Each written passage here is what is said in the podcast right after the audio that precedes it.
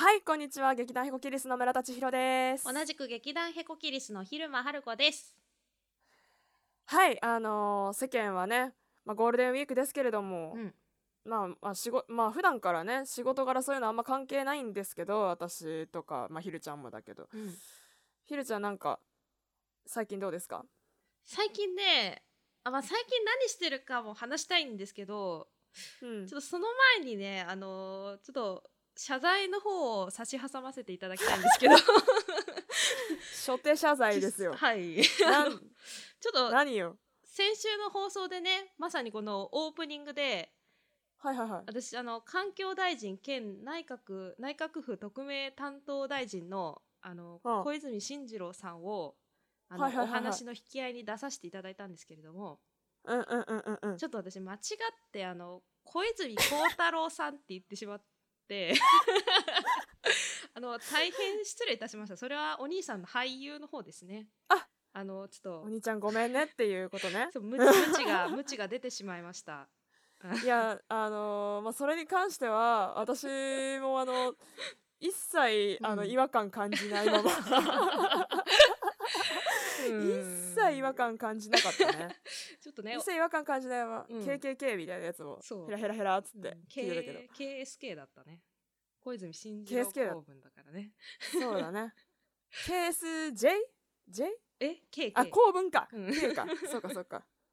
ね、ちょっとね、お兄ちゃんごめんなさい。本当に申し訳ございません。多くのお叱りの声は受けてないんですけどね、自らお叱りの声を浴びせまくりましたので、これからも自ら浴びせまくったのこれからもね、自己反省がすごいよ精進してまいりますので、そうね、精進していこう、何卒よろしくお願い申し上げますということで、ちっちゃんは、ね、そうね、だから進次郎も頑張れって話だよね。進次郎頑張れよ。やっぱゴミ袋に絵はね、うちらが書くから勝手にやるからあんま気にせんといてほしいわ、本当にじゃあちょっとちいちゃんもって言われたんで、じゃあ私もちょっと便乗謝罪させていただくと、先週の前回の、配信したねやつで、大人の喧嘩について語ったんですけど、それで被害者側加害者側っつってさ、何回も喋ってたんだけどさ、私多分ね、何回か間違えてんだよね加害者側のなんとかみたいなロングストリート夫妻のどうのこうのみたいな、加害者側と加害者側がやり合ってるみたいなことになっちゃってでも最終的にそういう映画だからそうね、どっちも加害者っちゃどっちも悪いからねどっちも悪いから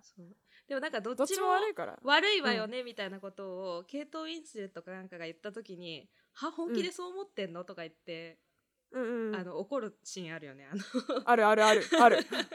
もうゼロなんだよね自分の責任はゼロだって思ってるから。いや、それが怖いよね、あれね。そう、だからそれを揶揄したとなるほどね。ちょっとウィットに飛んでたんですね。ウィットに飛んだあれをしたんですよ。あれをね、そう、あれをあれしてそう、だから多分ひるちゃんもね、きっとね、あれはね、ウィットに飛んだ発言だったんで、ひるちゃんもなるほどね。そう、きっとなんかお前の存在ちょっと最近薄いぞっていうあれでしょ、痛烈なメッセージでしょ。だからなんかちょっとやっぱ俳優的なとこあるんじゃないかっていうね、なるほどね、演じてるだけなんじゃないかっていうことなのかもしれないですねちょっと危ないからそろそろタイトルコールいきましょうか大丈夫か、オープニングからこんなんでちょっとね、いやまあでもね、ちょっとね、私たちだって人間ですから、これだけ自粛期間やってると、イライラしてくるところも増えてくるということででもちょっとタイトルコールね、いきましょうかではいきます。千尋と春子のホワイトマッシュルーム。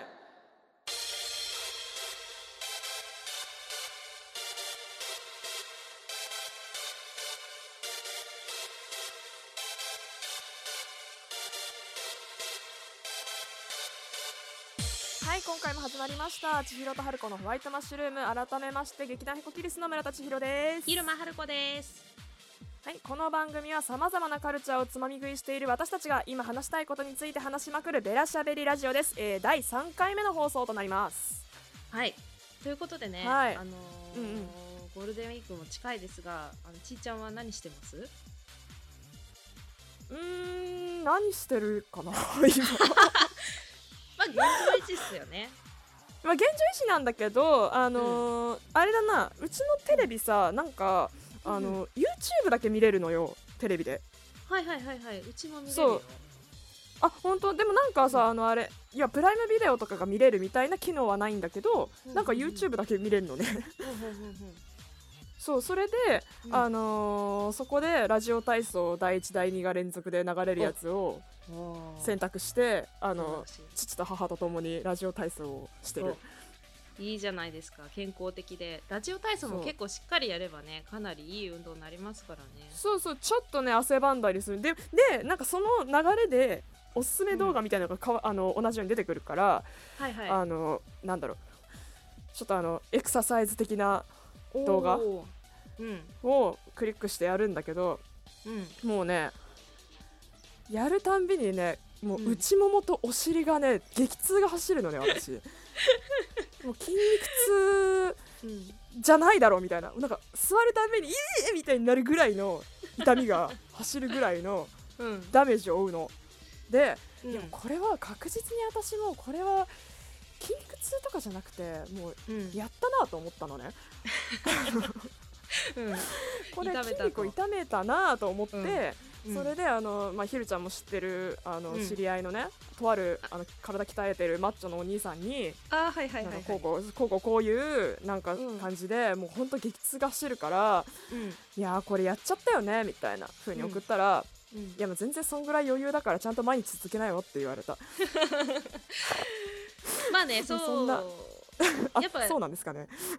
痛めつけると強くなりますからね。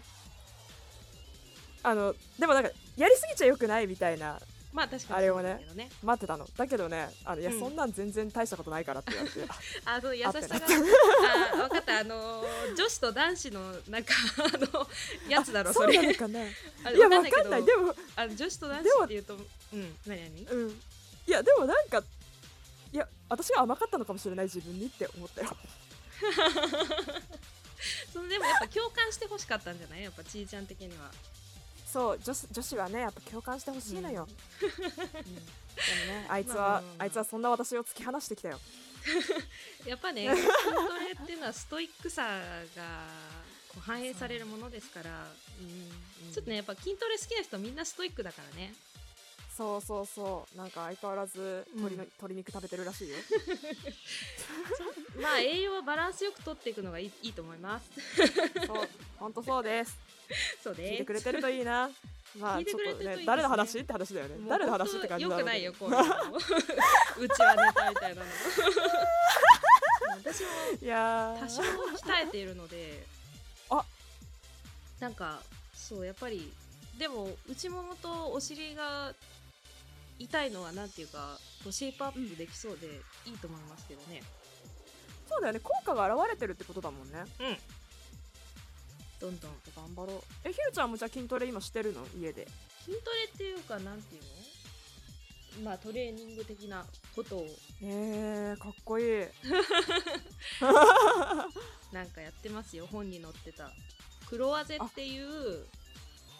バレエの雑誌があるんですけど、はいはいはいはい、それに載ってたトレーニング方法をちゃんと見ながらやってますよ。すごいすごい、ちゃんとしたやつだちゃんとしてるのか分かんないけど、まあ、ちょっとずつね美しくなりたいんですよ私は。いやでもやっぱねダンサーさんの体って本当美しいもんね。いや本当ですよ。いやね、そうなかなかこう今いろんなことが言われてて、見た目がどうとかっていうのも言いづらい時代になってきましたが、やっぱなんか美しいっていうのは、まあ、人それぞれあるから、その自分の美しいを追い求めればいいんだと思うんだけど、美しいっていいよね。いやほんとそう思う、しあとやっぱなんか結局そのこれも言い方すごい難しいけど、なんか例えば私めちゃめちゃガリガリな人に憧れてた時期が1回あって、ガリガリっていう言い方ちょっとおかしいが、なんかね例えばキーラナイトレイみたいな、ちょっともうパッと見てすごい結構痩せてるっていう感じで、それ何がしたかったかっていうと、裸にスーツジャケットみたいなスタイルをしてみたかったの。あー、わかるよわかるよわかるそうなんかもう向こうの人ってね、平気でノーブラでいたりするからさ、なんかそれがかっこいいなと思ったんだけど、でも私はどう考えてもあの体型にはならないなって思って、最近はドリュー・バリモアとかジェニファー・ローレンスとか、ちょっとヘルシー系だけどちょっとちゃんとくびれがあるみたいなのを目指して、私は腹筋とかをするわけではなくコルセットをしたりしてるよね。いいじゃないですか。ちょっと形を癖づけようと思って、楽しようとしてる、いいじゃん。なんかテレビで言ってたことだから、まあ、全員に当てはまるかどうかわかんないんだけど、やっぱりなんか自分の内面のことをさ考えすぎるとさ、うつ病になりやすいじゃない、ね、うちに行くとね、そうなんだよね。そうだからなんかその自分の外面のことを見て、こうしたらいいかな、したらいいかなって試行錯誤するのはこうメンタル的にもいいらしいですよ。あー、なるほどね、あ、それはちょっと一例あるかもしれないわ、ね、まあ、なんかせっかくだからこの時期にちょっとしたイメチェンみたいな感じで、なんかさっき私もふと思ってたんだよね。なんかこの機会にさ、なんかちょっと例えば太る人とかももちろん出てくるわけじゃん。まあ私もちょっとね、どんどん太っていってるんだけどさでもなんかもう別にそれはなんかそれとしてもなんかイメチェンでよくないみたいな、そうなんか境地に達した今日、いいんですよ。それはみんな生きてるのが重要ですから、今の時期は。いやほんとそうよ、ね、なんかすごいいい話してないでも結構ちょっとダラダラ喋っちゃったんであ、ほんとだわ、ではまあじゃあちょっと本題になんですけれども、ちょっと今日早速なんですが、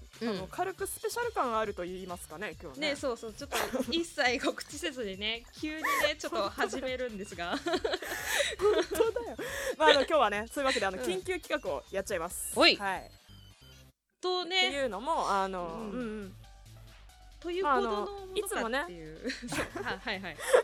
すいませんでした。まあそれなんですよ。まあ、いつも皆さんには収録したものをお届けしてるんですけれども、なんかもっとこうさ生放送っぽさっていうか即興っぽさがあることができないかなと思って、まあ、ちょっとね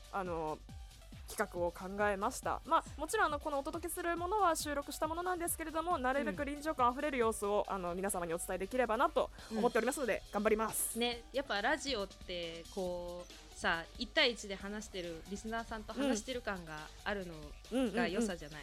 こっちに話しかけてきてる感が、そういうのがちょっと出るといいよね、ということでね、ちょっとね、まだ生でやれるほどの私たち度量といろんなものが、ね、技術もないのでよく噛むし、私も噛むだからね、ちょいちょいね、こういう感じでやってんだなっていうのが伝わるように頑張りたいと思います。そしてここからがね割と大事なことなんですけども、まあ直前にもまたもう一回念を押しますが、メインコーナー、ごったにカルチャーわんこそばですが、今回に関してはネタバレありありでお送りさせていただきます。よいしょー、はい、まあ、テーマがキングスマンなんですけど、昨日何話すかっていう打ち合わせしたんですけどね、ちょっとネタバレなしでねお送りするの難しいってくらいね、もう話がね止まらなくてね特にねちーちゃんがもうぶちあふれてましたよね、なんかもうね、キングスマンオタクだったってことを思い出したよね本当に多分ね、これまでの放送と比べ物にならないぐらいの、もういわゆるオタクしゃべりというかもう早口でお届けすることになると思うんですけどぜひついてきていただければなと思います、はい、このキングスマンの話しようって言ったの私なのに、ちーちゃんの方がなんか盛り上がってんじゃねえかっていうねいやーね、でも覚悟してほしいゆうちゃんにもでも私も結構ワクワクしてるので、もう早速どんどん進めていきましょう、ということで、どうぞ最後までお付き合いください。イエーイ。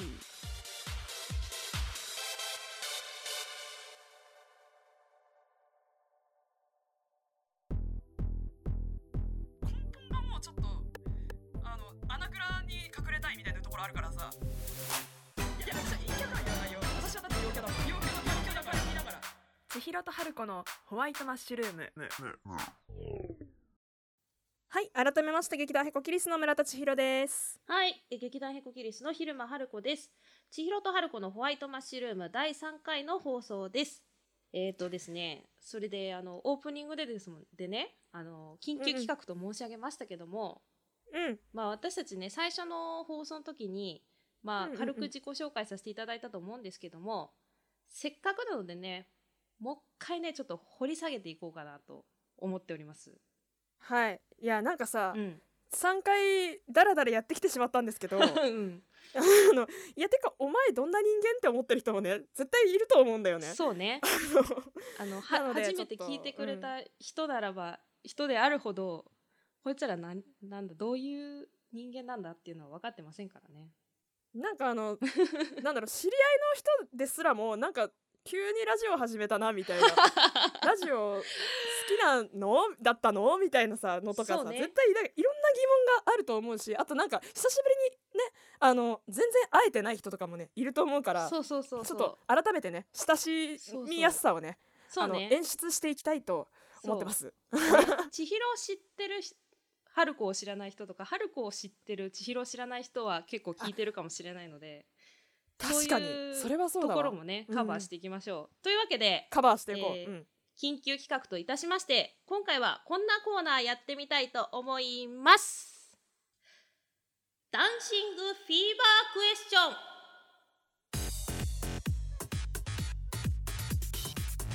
はい、このコーナーは私とひるちゃんが互いに10の質問をして気になった回答を後からいじりまくる、仲良くダンスしているように見せかけて血で血を洗う切り合い必至、共食い必至の自己プレゼン企画です。ちょっと恐ろしいんですけどコーナー説明が大丈夫ですか？大丈夫だよ。共食いって言ってましたけど一問一答をするんですよね。いやまあいや一問一答するんだけど、いやだってさなんかもう本当にさなんか申し訳ないなと思って。なるほど。ここまでさ、まともに自己紹介をさしないままさ、3回も聞いてくれる人がいるって思うとさ、でもなんかその人たちに報いるためにはもうちょっと腹を切る覚悟というか、もう身を切る覚悟で臨まなきゃダメだなと思って。なるほどね。そうでも血で血を洗うしかないなって思った。お待たせしましたと。私たち身を差し出す覚悟で、もう申し訳ございませんでしたっていう切り合いよ。なるほどね。それちょっと本気でやってきますよ、私も。武士の心で、武士の心で、侍の心でやっていきましょう。侍の心でやっていきます。はい。ということでね、一問一答中はこう後ろにビートを流すんですけど、回答する人は質問を受けたらこうビートに乗りつつ、ビートに遅れないことを目指しつつフリースタイルで答え合うというね、ルールでございます、はいはい、ので即興性、生っぽさ満載の企画となる予定です。はい、まあ、ちょっと初めてやるんでね、はい、なんていうかって感じなんですけど、まあ、気になった回答は容赦なく後で、深くえぐっていければと思っています、もちろん事前に質問の共有などは一切していませんので、ガチで回答即答していく形になります、はい失言もねそのまま使われることでしょう。うわちょっと、はい、やばい、ね、もうででは早速ですね、そう真面目だから私たち真面目では早速ですが、事前に行った厳選なるLINE あみだくじの結果私からの質問、ひるちゃんの回答とさせていただきます。ひるちゃん準備はよろしいでしょうか？はい、ではいきます。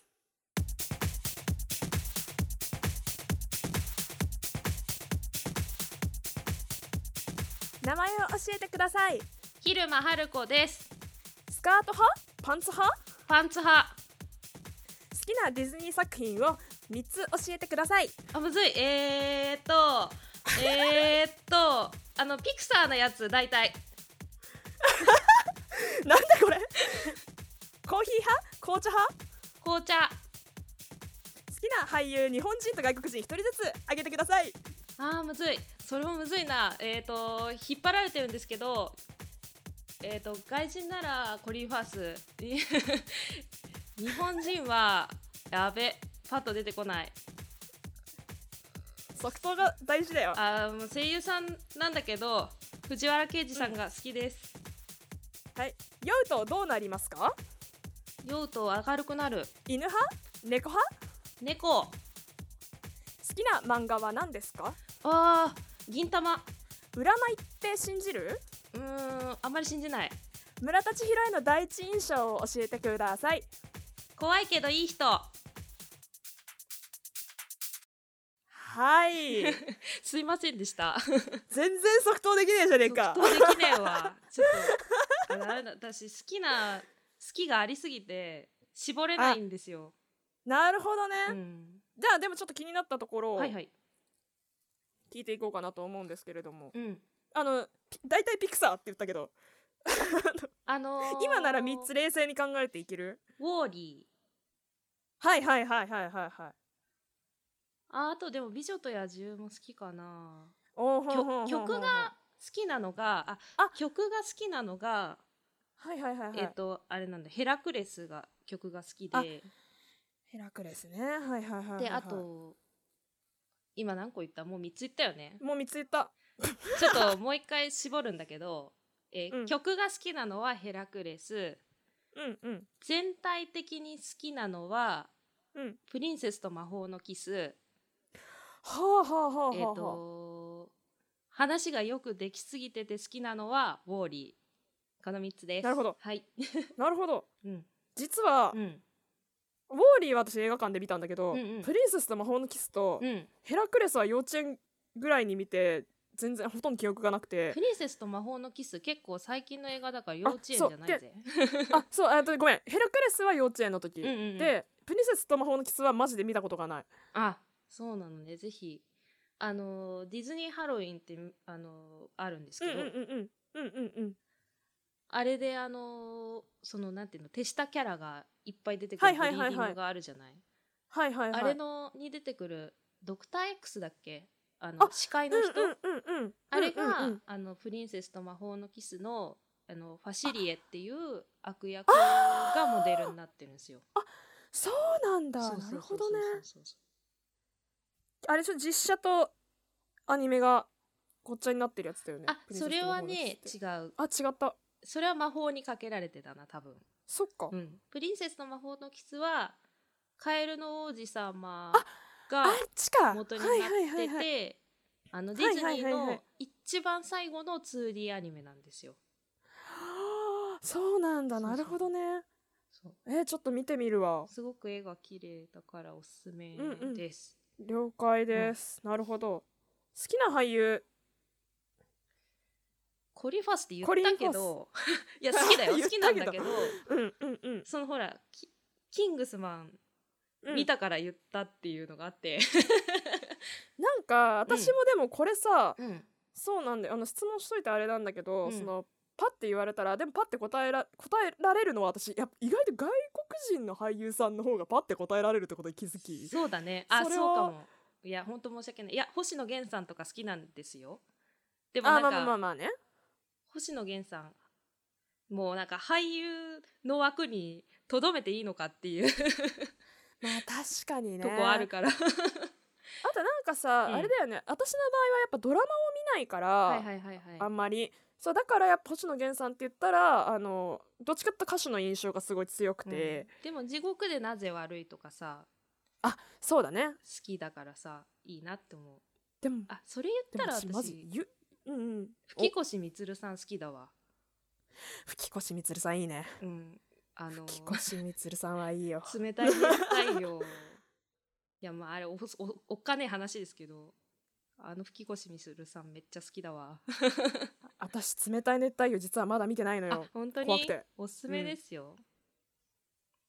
うん、おすすめはね、うん、されてんだよね。そっか、吹越充さん出てんのか。そっか、出てるが主人公と。そうなんだ。その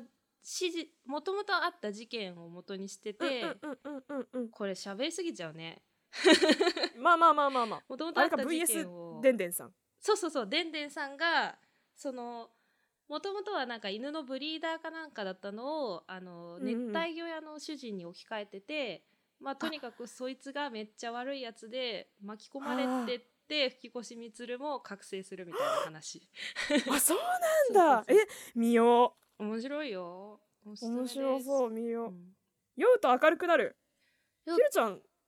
明るくなる。お酒飲まないんすけどから、うんうんうん、糖質も来ると思ってなかったんだけどそういやちょっとね昼間春子をプレゼンしたくて、そうひるちゃんはねお酒飲めないんだけどなんか急に飲んでたりするからびっくりする子なんだよ。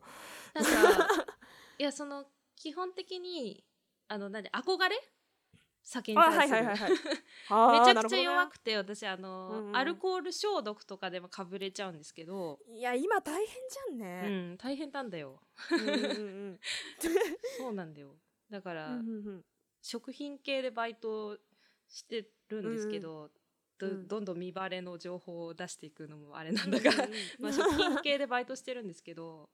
アルコール消毒必須なので、こう長袖着たりとかねしていやなんとか防いでますが、じゃあやめろよって感じなんだけどね、なんで食品系でバイトしてんだって感じなんだけど。あれは次亜塩素酸とかはさ、次亜塩素酸水ってさ、あれはさ、なんか反応起こったりしちゃうのは大丈夫。でもちょっとプールとかも得意じゃなかったから、あ、なるほど、ね、あんまり良くないんだろうね。あ、まあとにかくね、アルコールが弱いんですよ。話がそれちゃったけど、アルコール弱くて、でもなんか、酔ってる人楽しそうと思って寄ってみたいぜみたいな時があって、なるほど、次の日に必ず残っちゃうので、私は次の日に全く予定がない時にたまに飲んで、飲むと結構ヘラヘラしちゃいますね。ああ、なるほどね、ポワンとはなる感じなんだな。ポワンとします。なるほどね、まああれなんですよ。そう、ひるちゃんそんなに飲まないんだけど、まあ、大体楽しそうにいてくれるから、私とかはギャーギャーやってますけどって感じだよね。なんか飲み会とかでやっぱ気を使いすぎて死んだ目に最初の方になってたんだけど、大学生の最初の方とかそして先輩にめちゃくちゃ心配されたりして、あ、これはいかんと思ってヘラヘラしてるのがいいんだなって思った。でもいや、普通に楽しいからね、みんなが、まあ、楽しそうなの、まあ、なんて言うんだろう、なんかそう、無理はしてほしくないけど、まあ普通に、いてくれたら嬉しい感じではあるから、やったーって思ってる人の方が多いと思うけどね。どうなんだろうね、今もうなんかね、分からんけどいやでもなんかよく考えたら、なんかすげえ楽しい、なんか意味わかん、なんか私がさ、声がさ、ワンオクターブ、低くなってしまったのは、飲み会のせいだって思ってる、我々のちょっと旗揚げ公演のね、打ち上げがあるんですけどちょっとなんかホストものをやったことによって、なんかちょっとやったことによってじゃないな、ホストものをやるっていうことで集めたメンバーがちょっとかなりいや、いいやつらなんだよ、いいやつらなんだけど、ちょえぐい飲み方して、私せいで声枯れて、多分ワンオクターブ低くなったって思ってるんだけどよく考えたら、あれにひるちゃんいたっていうのやばいよね。お酒飲まないでいるっていうのすごいよね。いや楽しかったよ、すごい。みんないい人だからね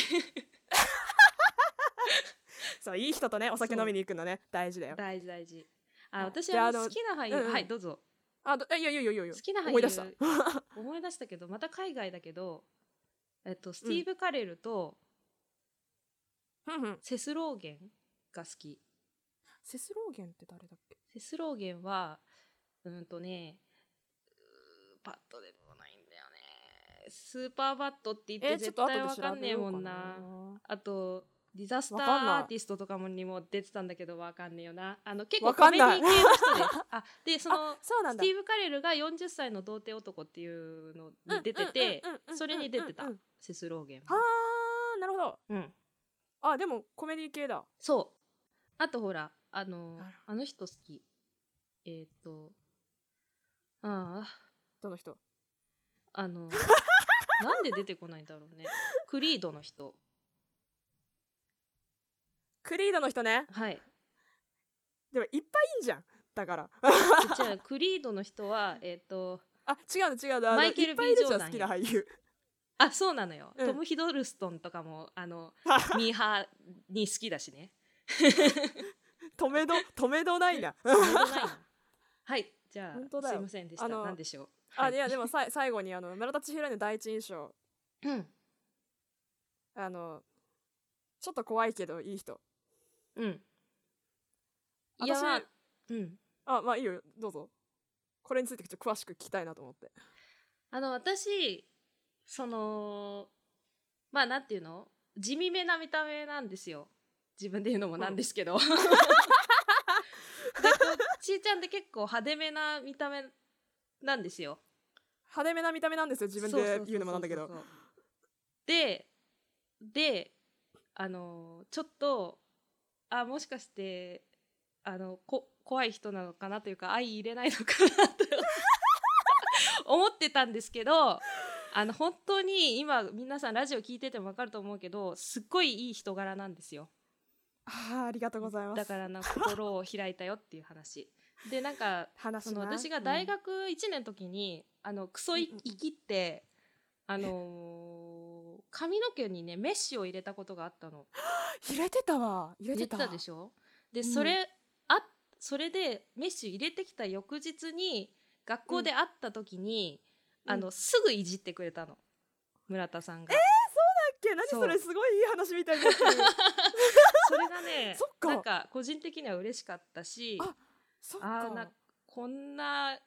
いい友達見つけられてよかったなって思いましたよ。わ嬉しいでもねひるちゃん、メッシュ結構思い切ったメッシュ入れてきてたよね。そうなんかお任せだったんだけどね。明るい茶色っていうか、なんかブリーチしたぐらいのさ、結構そうそう色抜いて、なんか金メッシュみたいのを、うん、そうちょっとずつ入れてきたんだよ。そうそういじるよねすごくない？だって、うん、地味めなさ見た目をしたさ、うん、しかもショートカット、ベリーショートにさ、うん、ちょんちょんちょんちょんっていう感じですごいメッシュがバーって入ってる状態でさ来たらさ、うん、これ決めてきたなと思ってそういきり倒してたからねいやいやいやいや、うん、いやでもあれかっこよかったわ確かに、うん、っていう。でもそれもかぶれちゃったので、そうそうそう次はないなって思いました。皮膚が弱いです、まあ、でもねそうなんで、私とひるちゃんの見た目のギャップがあるのを、はい、なんか途中から私たちさあれだよね、うん、味しめてきたんですよそうね、ぶっちゃけるとね味しめてんだよね、うん、うちは今ね。そうそうそう、なんか大人たちに結構ここの2人は友達なのかって心配されるんだけど、意外といいコンビだねみたいなことを言われるのにちょっとふふんってなってしまうっていうね。そうもうねうちらねそれで大体言われるっていうのをもうね分かってきちゃっててさ言われに行ってるところあるよね、うん、鉄板ネタですね。鉄板ネタで、まあ、仲良くやらせていただいております、はいはい、ということでね私が好き勝手喋ってしまって、うん、今完全に満たされていますがち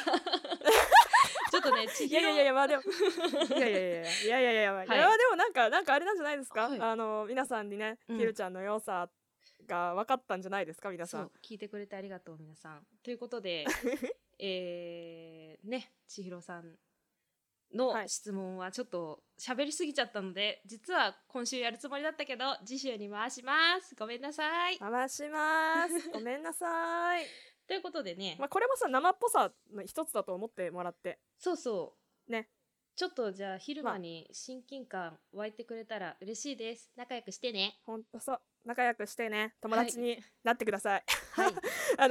回のねコーナーはまあもしゲストさん呼べることになったりとかしたら、うん、またやりたいなって思ってます。そうね千尋やったら、うん、ゲストさん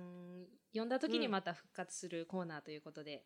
そうですね、はいということでね、今回私たちの回答を聞いてのリアクション、私たちじゃないね、私の回答を聞いてのリアクション、うんうん、その他普通おた、前回前々回とやっておりましたコーナー雑学へのお便りも、引き続きお待ちしておりますので、うん、番組説明欄の専用フォームからお気軽にお寄せください、うんコーナー選択も忘れずにお願いします。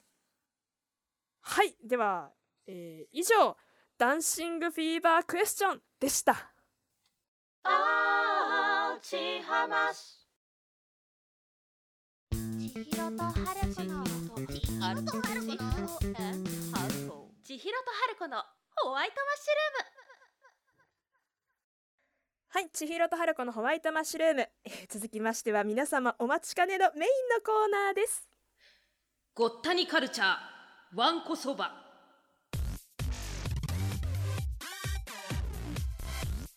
はいこのコーナーでは私たちの大好きな舞台映画音楽テレビなどなどさまざまなカルチャーについてわんこそばのごとく自由にトークを積み重ねていっちゃおうというコーナーです。はいね前回も話したけどね結構渋いチョイスが続いてましたけども、いやもうね我ながら渋かったねでこれをきっかけにこうね見てもらえればって気持ちがあったのでね、まあ紹介してきましたけども、今回はねワイワイみんなで喋れるようなこうメジャーなブロックバスターなタイプの作品についてもね語ったら楽しいんじゃないかって思ってねこのテーマを取り上げました、はい、まあとかそれっぽいこと言ってますけどね、まあ、散々言いましたけど、あの今こそね、あでもそうね、私が好きってのもあるけど、今こそこの作品について語りたいって思ったのも確かでございますね。ちょっと後で深く話していけるといいですね、はい、ちょっとちいちゃんが、はい、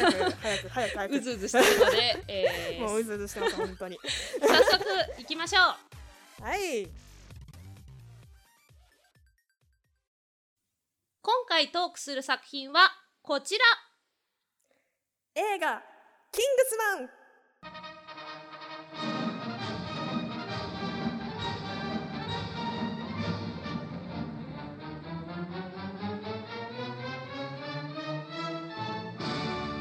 はいニヤニヤする BGM が流れておりますけども、今回は映画キングスマン、特にシリーズ第1作目のキングスマンザ・シークレットサービスを中心に語っていきたいと思います。コミック原作の映画で、日本では2015年に上映されました。監督はキックアス、 X-Men ファーストジェネレーションのマシュー・ボーン。近年シリアスなストーリーに傾倒しがちなスパイ映画界に一石を投じたユーモア満載の新感覚スパイアクション映画です。出演者には英国王のスピーチでアカデミー主演男優賞を受賞したコリン・ハースをはじめ、サミュエル・L・ジャクソンやマイケル・ケインなどのベテラン演技派俳優とともに、撮影当時は無名であったシング、ロケットマンのタロン・エガートンが名を連ねています。はい、ではまず簡単にあらすじをご紹介します。ロンドンの寂れたアパートに住む若者エグジーことゲイリー・アーウィンは、幼い頃に父親を亡くし、母親と妹と共に暮らしていた。裕福ではない、いわゆる下流階級の生活、また母親の恋人である町のチンピラが頻繁に家を出入りするような状況。エグジーは仕事も辞め、投げやりな日々を送っていた。ある日、チンピラ相手のつまらないいさかいで逮捕されてしまったエグジーは、ダメ元で幼い頃からお守りとして身につけていたメダルに書かれた電話番号に電話をかけ、助けを求める。すると不思議なことにあっけなく保釈される。外で待っていたのは、昔エグジーの父親から命を救われたと話す紳士風の男、ハリーだった。ハリーに連れられ向かった先は、表向きは高級テイラーを装った国際的な独立諜報機関キングスマンのアジトだった。生まれの貧しさで人生は決まらないと説得されたエグジーは、ハリー推薦のエージェント候補生としてキングスマンの新人試験を受けることとなる。一方その頃、天才エンジニアで IT 実業家であるリッチモンド・バレンタインが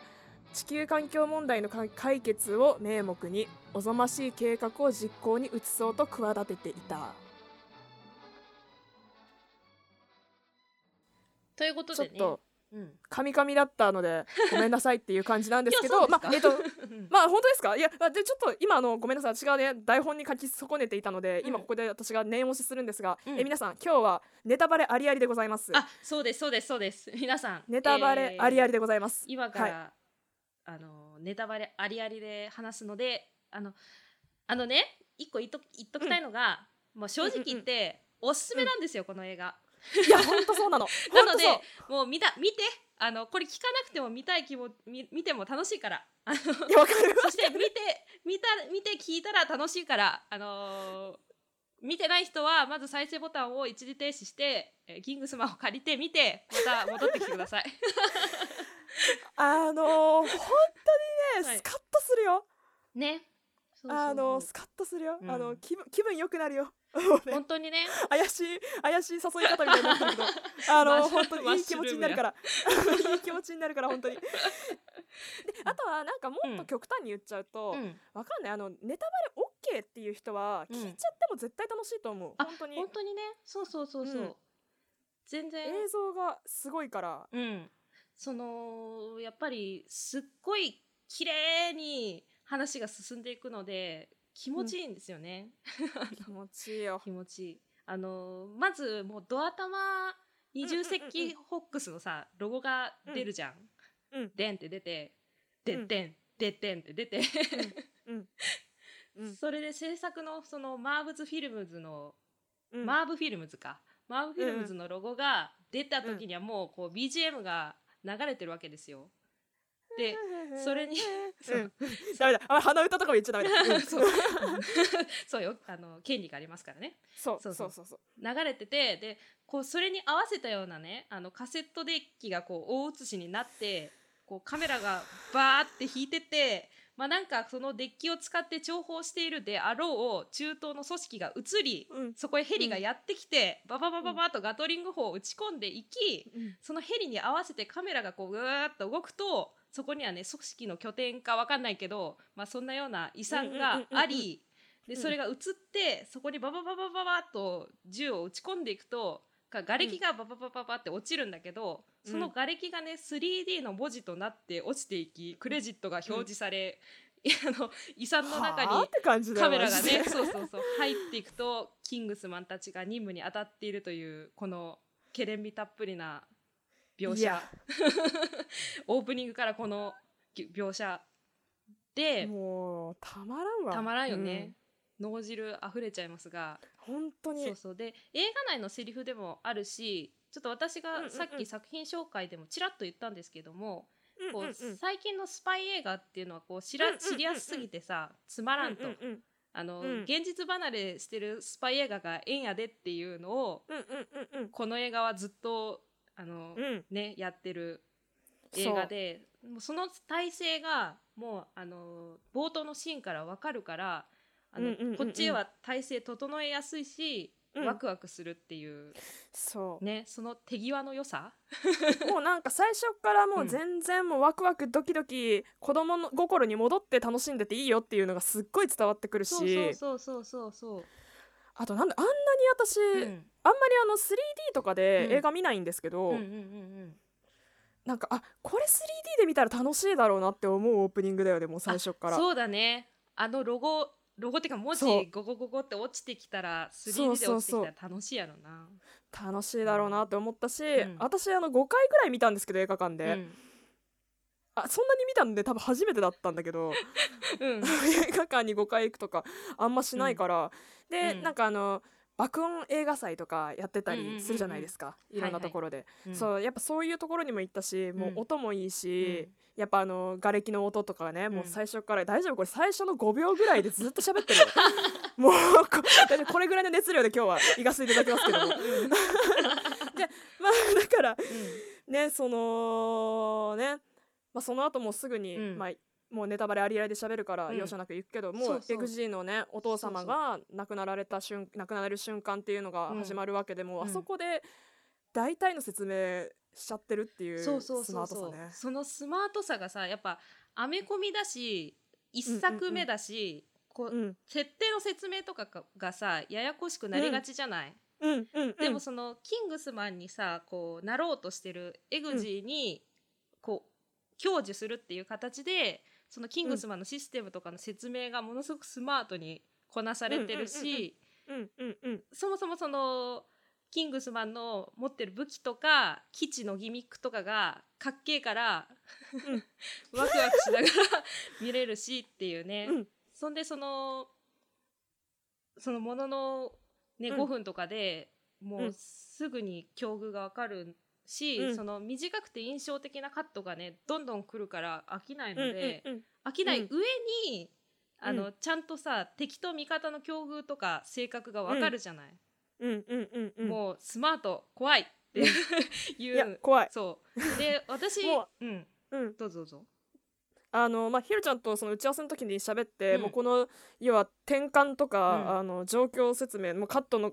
変わり方がいちいちかっこいいみたいな、スマートさがすごいっていう話はもう一番にどっちも思ってたことで、ね、すぐだよねってなって、それなっていうそうで2人で、改めて2人とも見直したんだけど、ちょっ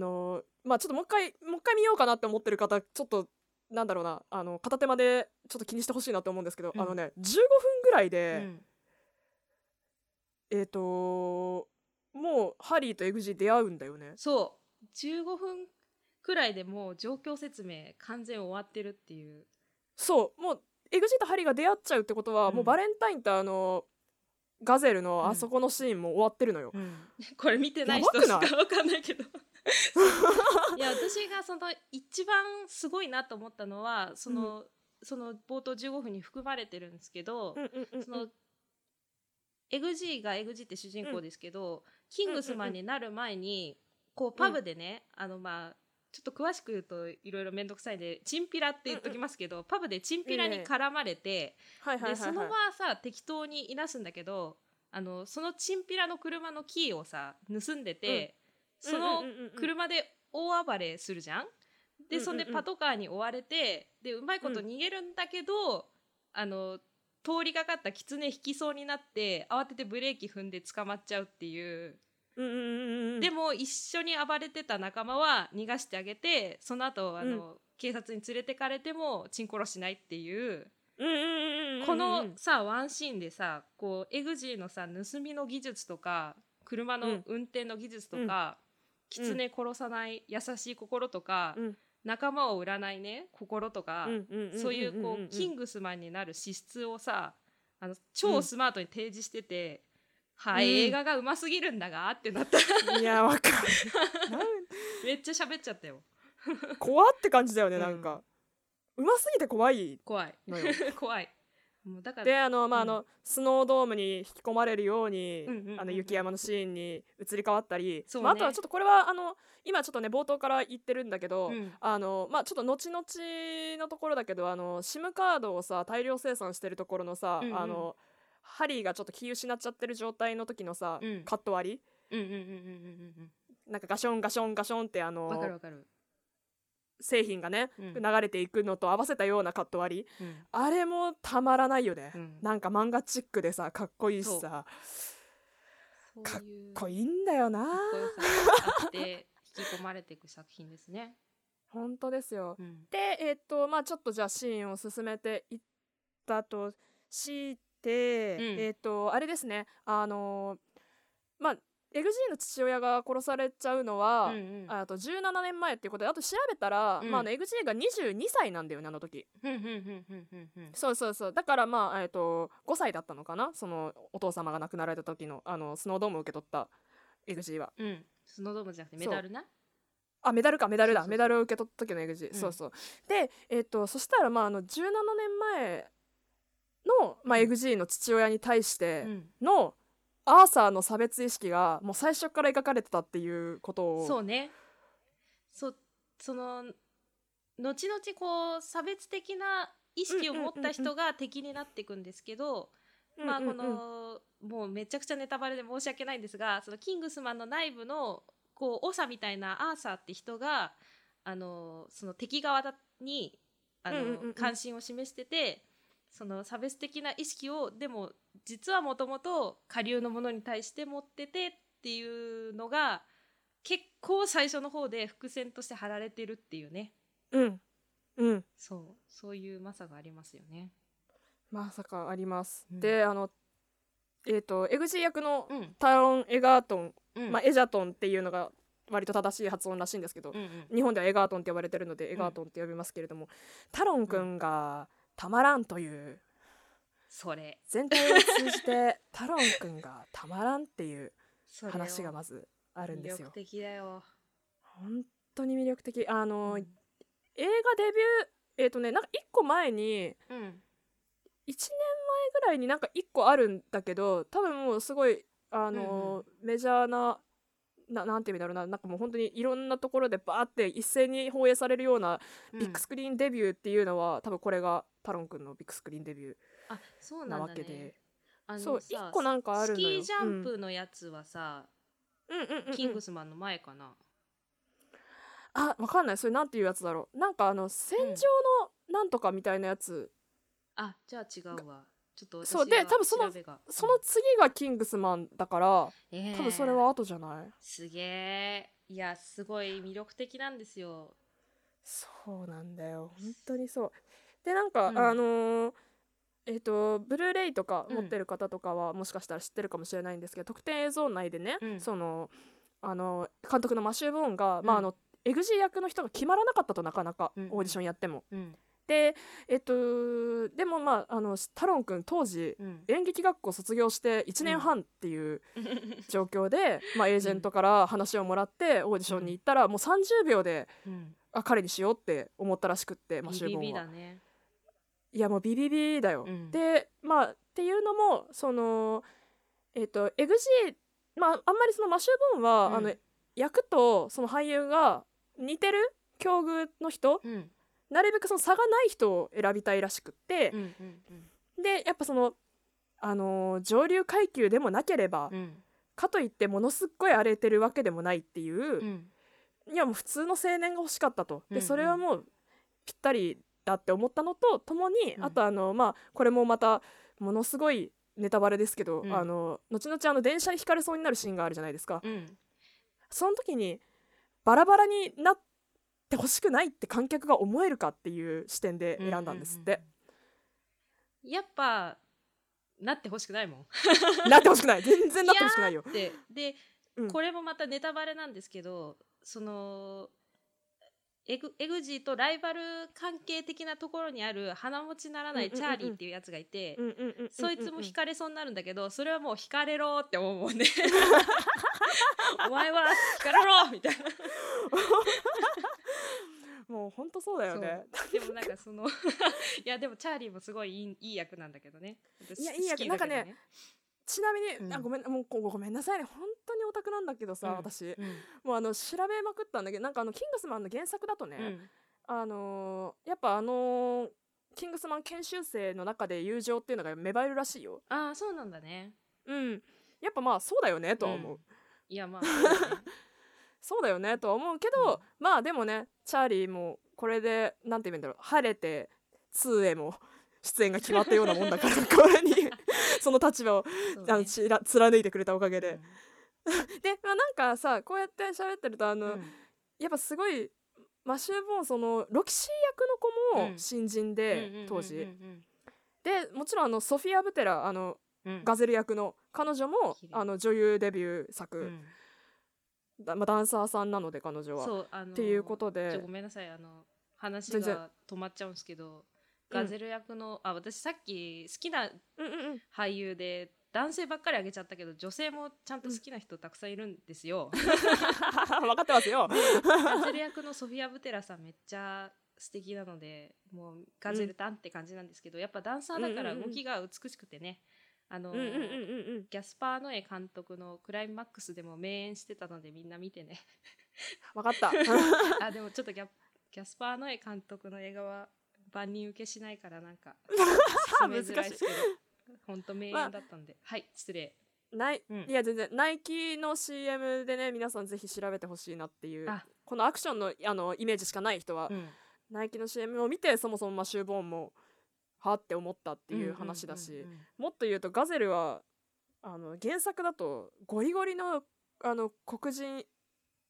の男なんですよ。あーそうなんだ。そう、うん、ゴリマッチョのもうっていう感じで描かれてるんだけど、うんまあ、それはマシュー・ボーンがちょっとこうした方が面白いんじゃないかっていう風に変えて、まあ、もっと言うとそのバレンタインも本当は、うん、若者だったんだって。なるほどね。そうそうそうそう若者の、うんまあ、天才的な人っていう感じだったんだけど、うんうん、やっぱりそれはまあ、そうじゃなくてもっとそのビル・ゲイツとか、うんうん、そっち系で行った方が面白いんじゃないかっていうことで そこも変えたっていうね。そうみんな大好きマザファカおじさんことサミュエル・L・ジャクソンさんがめちゃくちゃいい演技をされているいやもうね、うん、大好きすぎて好きだよね。私ちょっと趣味でですね、うん、コスプレをしたことがありまして、うん、キングスマンでタロンくんのコスプレをしたんですよ、うんうん、EXIT のコスプレをしたことがあるんだけど、うん、だから次何やりたいかって話になった時に、うん、私バレンタインやりたいって言ったからね無理ではって言われたけど無理かって思いながらもういやでももうねなんかねもう次に好きなのは誰って言われたらバレンタインっていうぐらい好きなんだよ。わかる。やっぱでも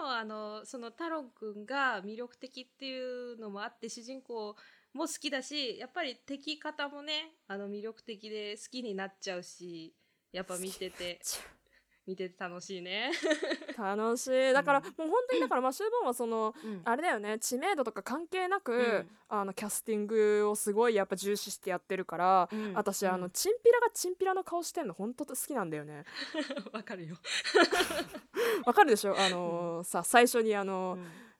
1回転して倒されちゃうさ、うん、パブシーンで、うん、やられちゃうあのチンピラ、うん、マジいいチンピラの顔してるよね。そうなのあの人好きでね、私はさっきも言った通り、うん、コリン・ファースめっちゃかっこいいっていう話ですよ、うんうん、いやかっこいいよ。もうなんだろう、なんか、うん、いやもうかっこいいしか言えなくなっちゃう、うん、そのコリン・ファースの見せ場がそのパブでものすごく名台詞とされてるマナーズジャンメイクスジャンマンジャンみたいなとこと教会のシーンなんだけれども、はいはいはいはい、どっちもねアクション初挑戦なんだけど、うん、ほとんどコリン・ファースがやってるっていう。いやほんとそうかっこいい。ほんとそうなんですよ、うん、でなんって感じだよね。なんって感じでなんか教会のシーンでまあ、チラッとなんていうの豆知識というか、はいはい、あ待って、でもこれこの後に話そうそうだね、はい、ちょっと頭から言ってるから一応、うん、どこまで進んでんのかあれだけど、一個あれなのが、マシュー・ボーン監督はすごいやっぱ音楽のセンスがやっぱ半端なくて、ね、BGM がいちいちすごいんですけど、うん、タクシーのとタクシーじゃないわ、車盗んで、うん、バーって逆走しながらさっきひるちゃんが言ったキツネ見つけてバーンって避けるところのシーン、うんうんうん、で流れてるのがまあ、とあるラッパーというかヒップホップアーティストの曲なんですけど、うん、ちょっとごめんすぐ出てこないや、うん、でそれが、うん、やっぱなんだろう、もうそういう曲をまずその BGM にするっていうのがまず斬新、うんうんうんうん、もうヒップホップの曲をでもうなんか本当パリピ曲って感じなのよ、うん、でなんかその人はなんかねイギリス出身のラッパーなんだって、うんうん、そうだからなんかそういうところにもやっぱりリスペクトがありつつ、あといろんな人が書いてたのが、うん、その EXE の世代の人が聴きそうな音楽と、うんうん、ハリーが聴きそうな世代の人の音楽と、うんうんうん、をなんか結構ミックスしてあえて使ってるんじゃないかっていう話があって、あでもそうかもって思ってたかもしれない、歌さんがあマジで歌さんが、うん、歌さん歌しゃん余計なことを挟んじゃった。そうなんだよ、やっぱそうでもなんかやっぱりちゃんと作ってる人なら作ってる人ほど細部に一個も無駄がないので、そうやっぱね音楽とかもそうだし、ちょっとはかどる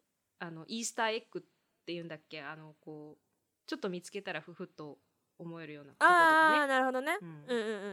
んうんうん、気づかなくても楽しめるけど、うん、気づいたらこんだけ楽しいよみたいな、そうもっと楽しいよみたいな感じだよね、うん、あDJ ラスカルっていう人らしい。はいはいはいはい、ラッパーね。そう、うんうん、もう下町出身の、うん、ラッパーということで、まあ、EXE ともちょっと似たような感じ、ストリート系のうんうん、感じっていうのを出してるっていう風に書かれてますね、っていうこと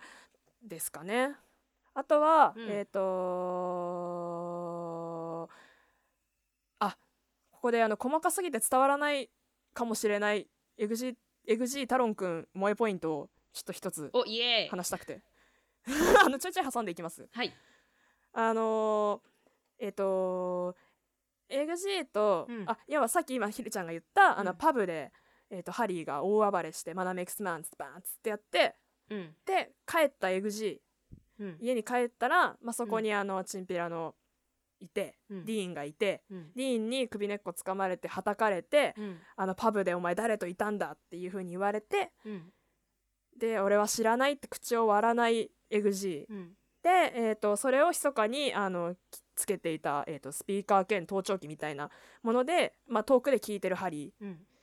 で、まあ、殴られてる時にまあ、ハリーがまあ、EXEに呼びかけるんですよねと、テイラーに来いみたいな、うんうんうん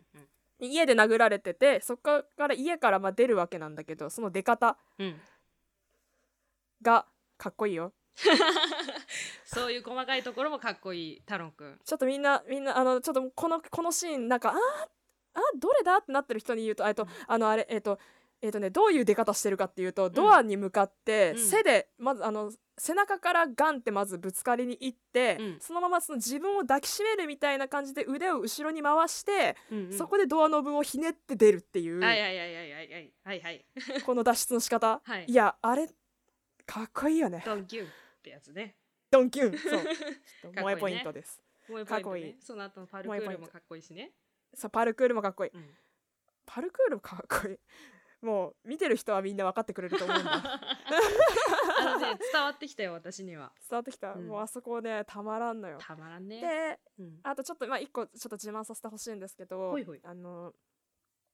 スマスの後行くじゃないですかキングスマンに、うん、あそこの、うんまあ、モデルというか撮影をしたハンツマンっていう高級テイラーがあるんですよ。実際にあるんですねあそこ、うんうんうんうん、イギリスのロンドンに。そこに私行ったんよ。羨ましい。イギリスに行った時にもうね行ったんよ。聖地巡礼じゃないですか。いや聖地巡礼、いや本当に、うん、でもなんか団地もあるらしいよ本当に。ああそうなんだ。エグジーが住んでる団地ね。そうそうそうそうそう、うん、だからねいやちょっとまた改めてやっぱ行きたいよね。で実際行ってみたら、うん、中はなんか多分やっぱスタジオとかでも使ってただろうし、うんうん、なんだ家具の置き位置とかも多分違ったから、うんまあ、ちょっと狭めに感じたんだけど、うん、やっぱもうすごい高級感あふれる店内でさ、もうでだからすごい私どうしようこれ入ろうかどうしようってなっちゃったんだけど。あそうだね。そうまあでもちょっとすごいバカな観光客のふりして入ったいいことそれがいいんですよ。もう顔もアジアだしいやもうほんとそうほんとそうなの。もういいやなんと思われてもいいやと思って行って、うん、いやもうたまらんかった。やっぱりすごい高級感あふれるテイラーでしたけども。羨ましい。今度一緒にイギリス行きましょう。コロナが収まったら。いやイギリス行きたい。いや本当に行きたい。本当にもう本当そうだよ。はい、そう、ね、でうん、まあそういう感じでスパイ研修に入っていくわけなんですけれども、はいはい、なんか、まあ、私も字幕で主に見ていて、うん、私あれだな木村昴さんバージョン見てないわ。ああ吹き替えバージョン。吹き替え見てない、うんうん、見た？私見てない。見られる環境にはあるけど見てない。あそうだよね、うん、ちょっと見ようかな。いやなんかっていうのもね、うんまあ、キックアスもそうなんですけど、うん、マシュー・ボーン監督の、うん、作品ってまあまあお下品な言葉をねすごく使われてるんですよ、うん、そうちょっとスラム的なね。そうそうそうそうだからそれがかなり柔らかくやっぱ字幕にされてるなっていうものが多々あるから、うん、なんか余裕がある人は、まあ、私もちょっともう一回やってみようと思うんだけどちょっと英語を意識しながら見ると面白いかもしれなくて。そうね私ごめんね、うんうん、笑っちゃったんだけどさうんうん、本当にさっき話した冒頭のその中東で、うんうんうん、ハリーがハリーがエグジーの父親が死んじゃった時に2回ぐらいファックって言ってるのが笑っちゃってあこの人紳士だけど本当に口が悪いなと思って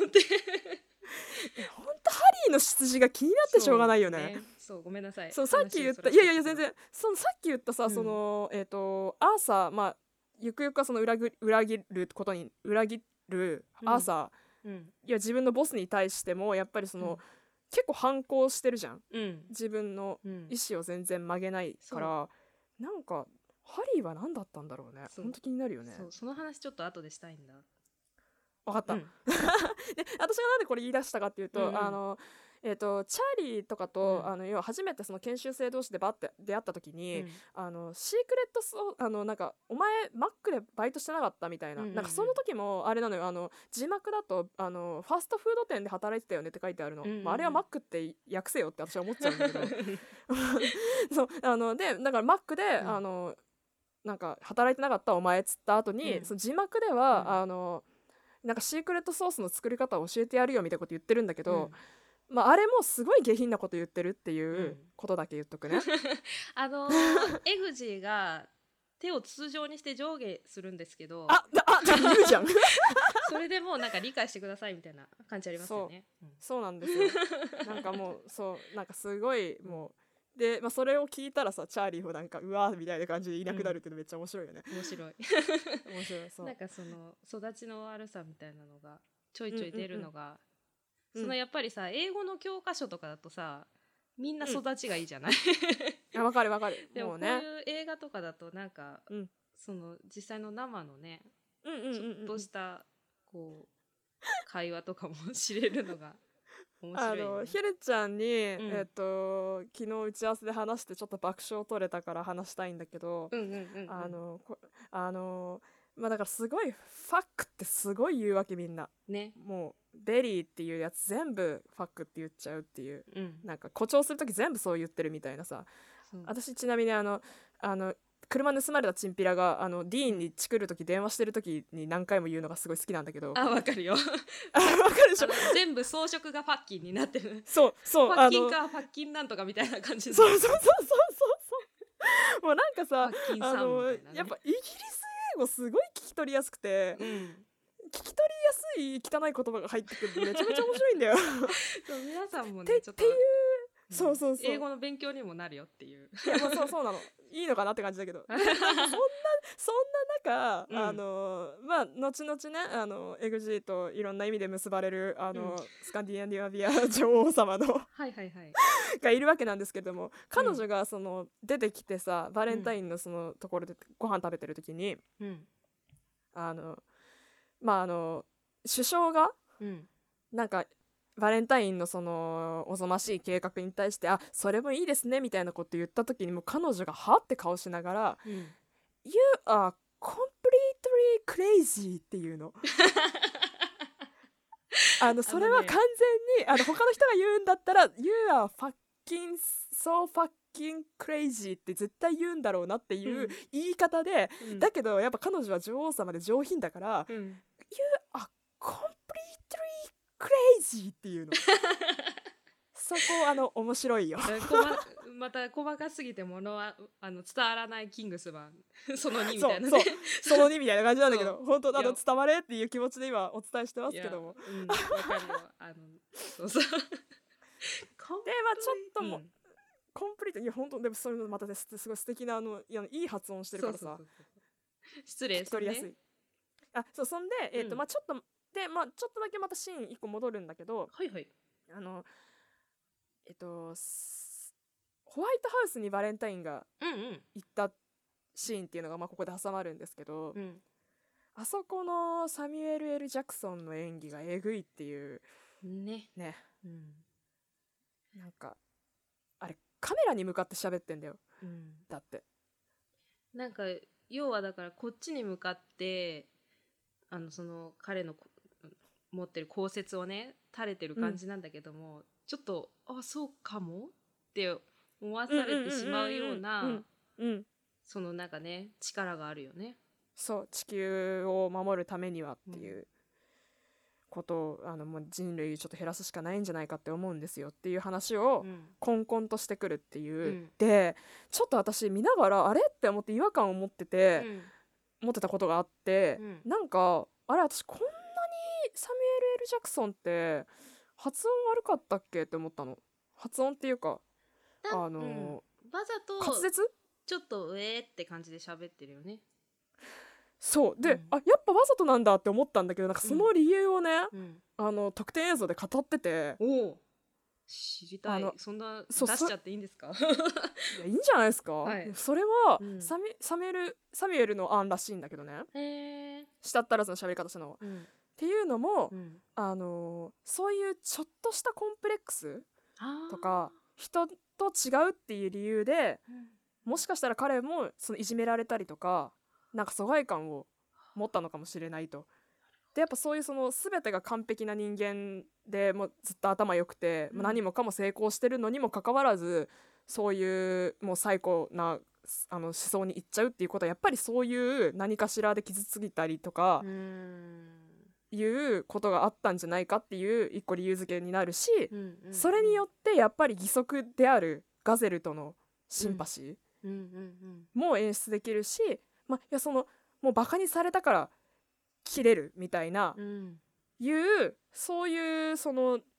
なんていうのかな心理を、うん、ちょっとこれで説得力で出せるんじゃないかっていうことを、うん、マシュー・ボーンにプレゼンして、うん、マシューがそれならって言って OK したっていう胸熱。なるほどね。だからちょっと今ちょっと結構喋りまくっちゃってるので、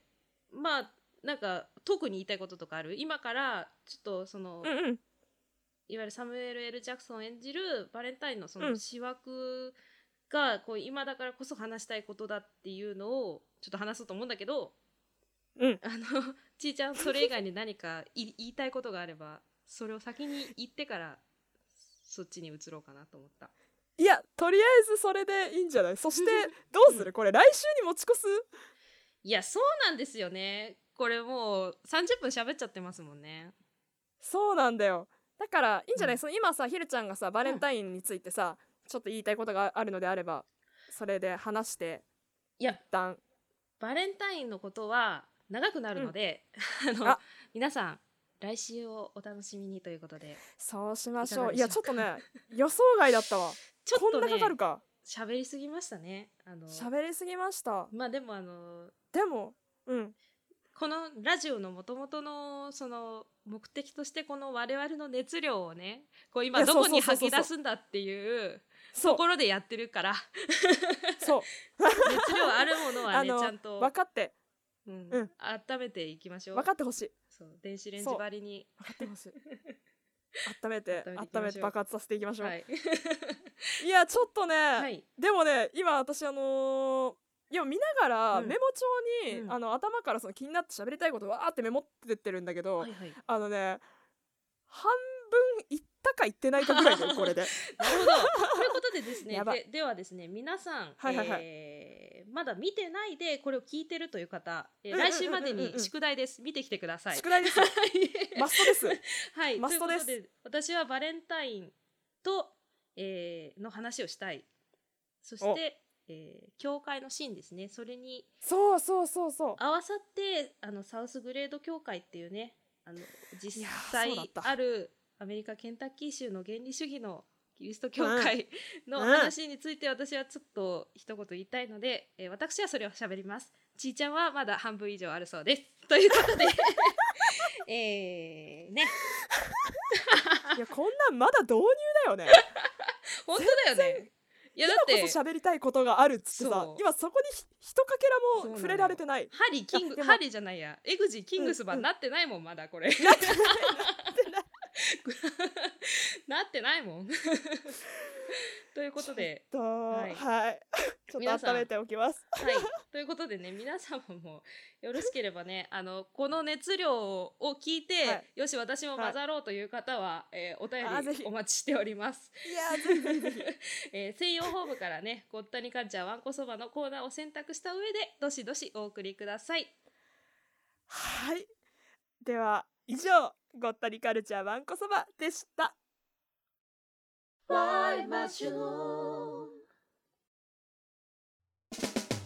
さん、働き方改革を村田語で言い換えるとどうなるか教えてください。早く帰ってご飯を食べよう。かわいい千尋と春子のホワイトマッシュルームいただきました。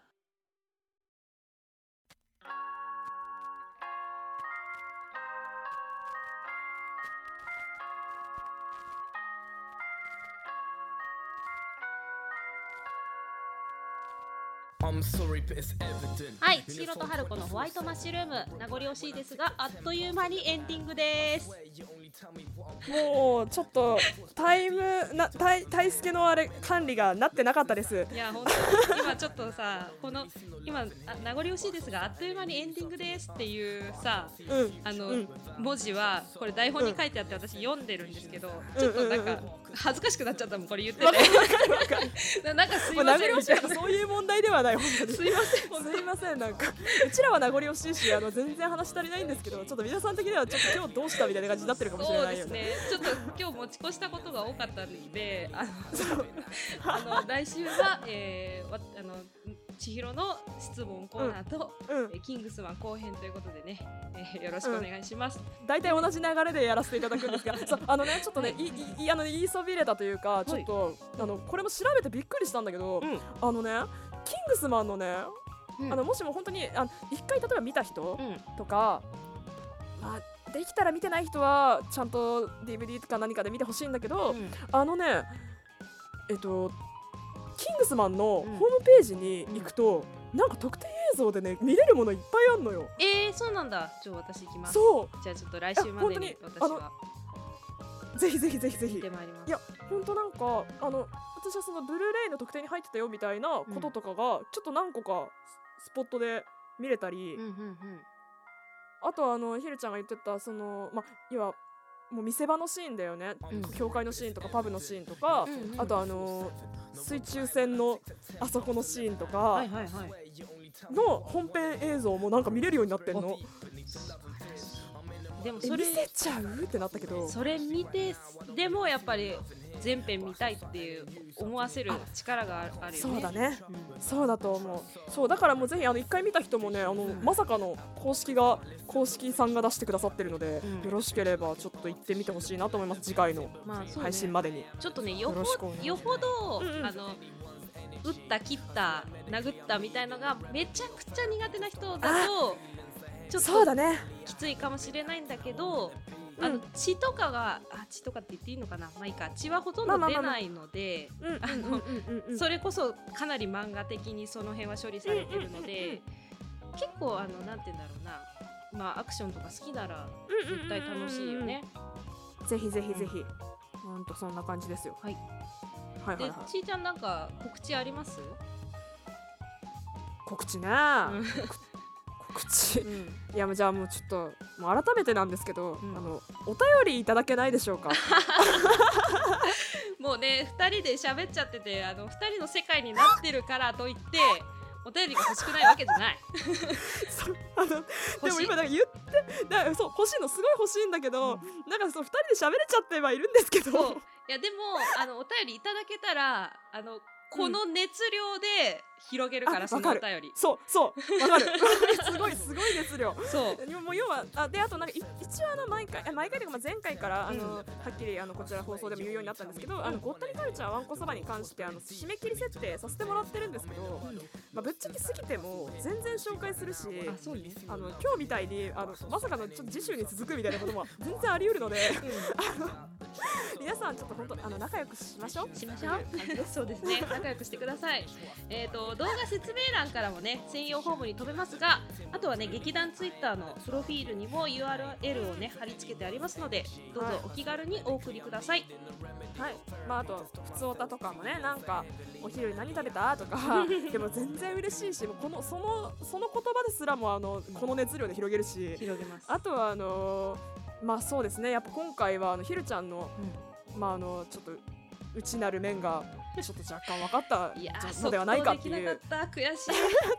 ところとか、はい、あとは気合い入れてキングスマンの前編ですがもう話したので、うんまあ、その感想とかもいただけたら好きがこぼれ落ちまくりますっていうことでございます、はい、で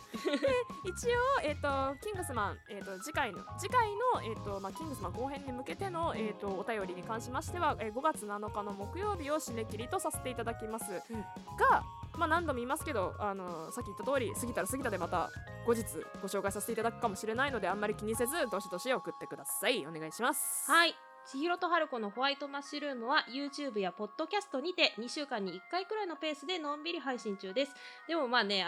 前回みたいに予定が詰まったり逆にね伸びたりする場合もあるかもしれないので、劇団ヘコキリスの Twitter アカウントにて配信のお知らせをいたします。ID はヘコ_キリス全部小文字で HECO _KIRIS